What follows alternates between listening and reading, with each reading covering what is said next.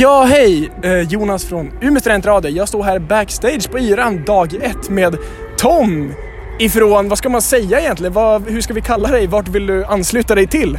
Jag skulle vilja säga Järvsö, men jag är bosatt i Stockholm, jag kommer från Järvsö. Järvsö. Helge.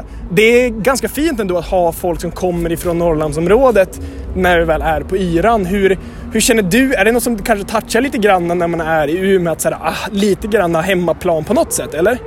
Uh, ja, det, det, det, det som är nice är att jag, jag känner att när jag kommer, eller så här, alltid när vi åker uppåt så brukar jag åka hem först och sen drar vi då morgonen efter. Och det är typ nice att bara kunna vara så här, bara just alla människor från Norrland, det är de, liksom så här, där känner jag att jag hör hemma där också bland de människorna.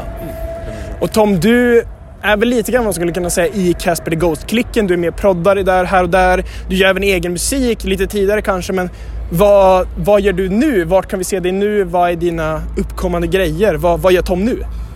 Eh, uh, jag, jag går ju med namnet William Lou uh, och jag har en... Uh, sen så Alltså när det kommer till proddandet, om vi ska koppla det till Kasper, om, det enda jag gör det är att jag har helt enkelt, jag är en padawan kan man säga, till eh, Hillbom.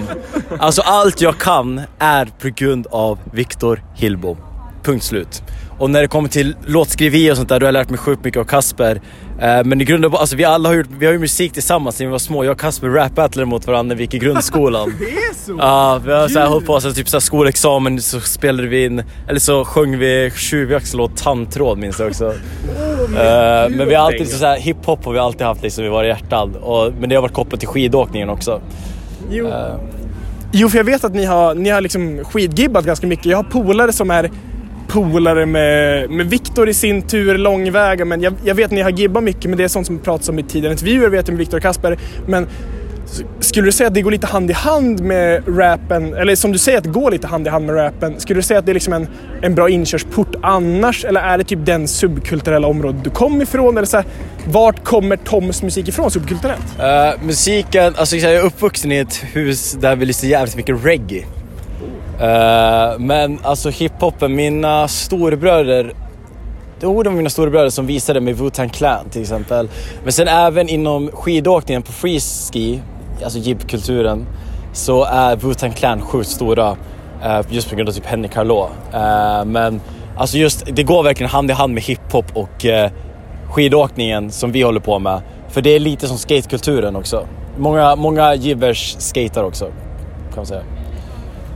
Ja, jo absolut. Eh, du nämner reggae. Vad hemskt kul att du säger det, för reggae är kanske en sån där genre som hamnar ganska mycket i skäm undan i Sverige. Det är, liksom, det är bortkastat till Öland Roots och sen glömmer man bort det annars. Vad, vad, är det mycket svensk reggae för dig eller mer Vibes Kartell, liksom mer klassiskt jamaikanskt med, med, med Marley eller? Uh, mycket, i hemmet var det mycket Damian Marley, Bob Marley, Uh, och sen så en massa andra som mina brorsor kan bättre. Jag lyssnade inte så mycket reggae, det var bara att reggae var skitmycket i mitt hus. Uh, och sen hiphop så var, introducerade de mig mycket till. Uh, men sen så tror jag också det har mycket med att göra att jag kommer, eller så här, jag, jag kan associera så sjukt mycket med hiphop. Känner jag. I alla fall i texterna och det som jag gjorde sig kär i. Om, om du skulle, många har ju en typ av vad ska man säga, urgrundstext där man känner att här börjar det för mig på något sätt. Att, jag menar jag personligen när jag lyssnar på rap kan känna att för Nas börjar det för mig att kännas att här finns det någon typ av melodiskrivande samt text som bara binder sig. Har du någon typ av sån artist där du känner att fan här känner jag att när jag lyssnar på det här då vill jag bara skriva, då vill jag bara skriva beats? Eller bara skriva låtar? Alltså det här är så sjukt för jag, jag kan verkligen hoppa från olika artister. Alltså jag kan lyssna på en artist i, alltså flera gånger i en månad och sen har jag en helt ny artist som jag lyssnar på. Men jag måste säga att Kanye West har jag lyssnat på hela mitt liv typ. Uh, och uh, ja, det måste vara han tror jag. Jag tror det. Bästa Kanye-plattan om man vågar fråga? Eller har du en topp tre, har du en topp fem? Har du någon typ av... Du har det? Ja, ja jag skulle säga The Life of Pablo. Life of Pablo, Ja, 100 procent. Okay. Ja, den, den är så... Alltså varenda låt i den är bara riksfet. Ja. Okej, okay, om vi säger, för många brukar kunna säga annars att det är hans tidigaste, men hans bästa. Du, Life of Pablo är mer senare, 2016-2017. Är det mer så att det var då du kom in på Kanye eller mer bara att det är den skivan som bara passar bäst? Det är just den skivan, men just låt, min favoritlåt of all time är Runaway. Och den kommer ju från en annan platta. Precis, för Runaway är ju på 808 and Heartbreaks Och den låten är ju... Inte 808 Heartbreaks. Är det, nej, på... Eh, My Dark Beautiful, Ja, Twisted precis, Fantasy, gud. bla bla bla. bla. Det är ju fint det att han som faktiskt är hiphopartist och musiker kan det bättre än mig. Jag som är en enkel, enkel journalist. Men i alla fall, ja precis. Vad skulle du säga att Runaway säger för dig? Skulle du kunna känna igen det i den typen av heartbreak som kanske Kanye har där när han själv reflekterar att han har problem? problem? Jag är verkligen en person, så jag, jag försöker verkligen checka mig själv. Det är något morsan har lärt mig som fan. Att du, så här, du måste checka dig själv verkligen, vad, vad du själv har för problem och verkligen ta tag i dem. Och det är någonting Kanye verkligen berättar, liksom, så här, hans vad han gör fel själv och han vet om dem.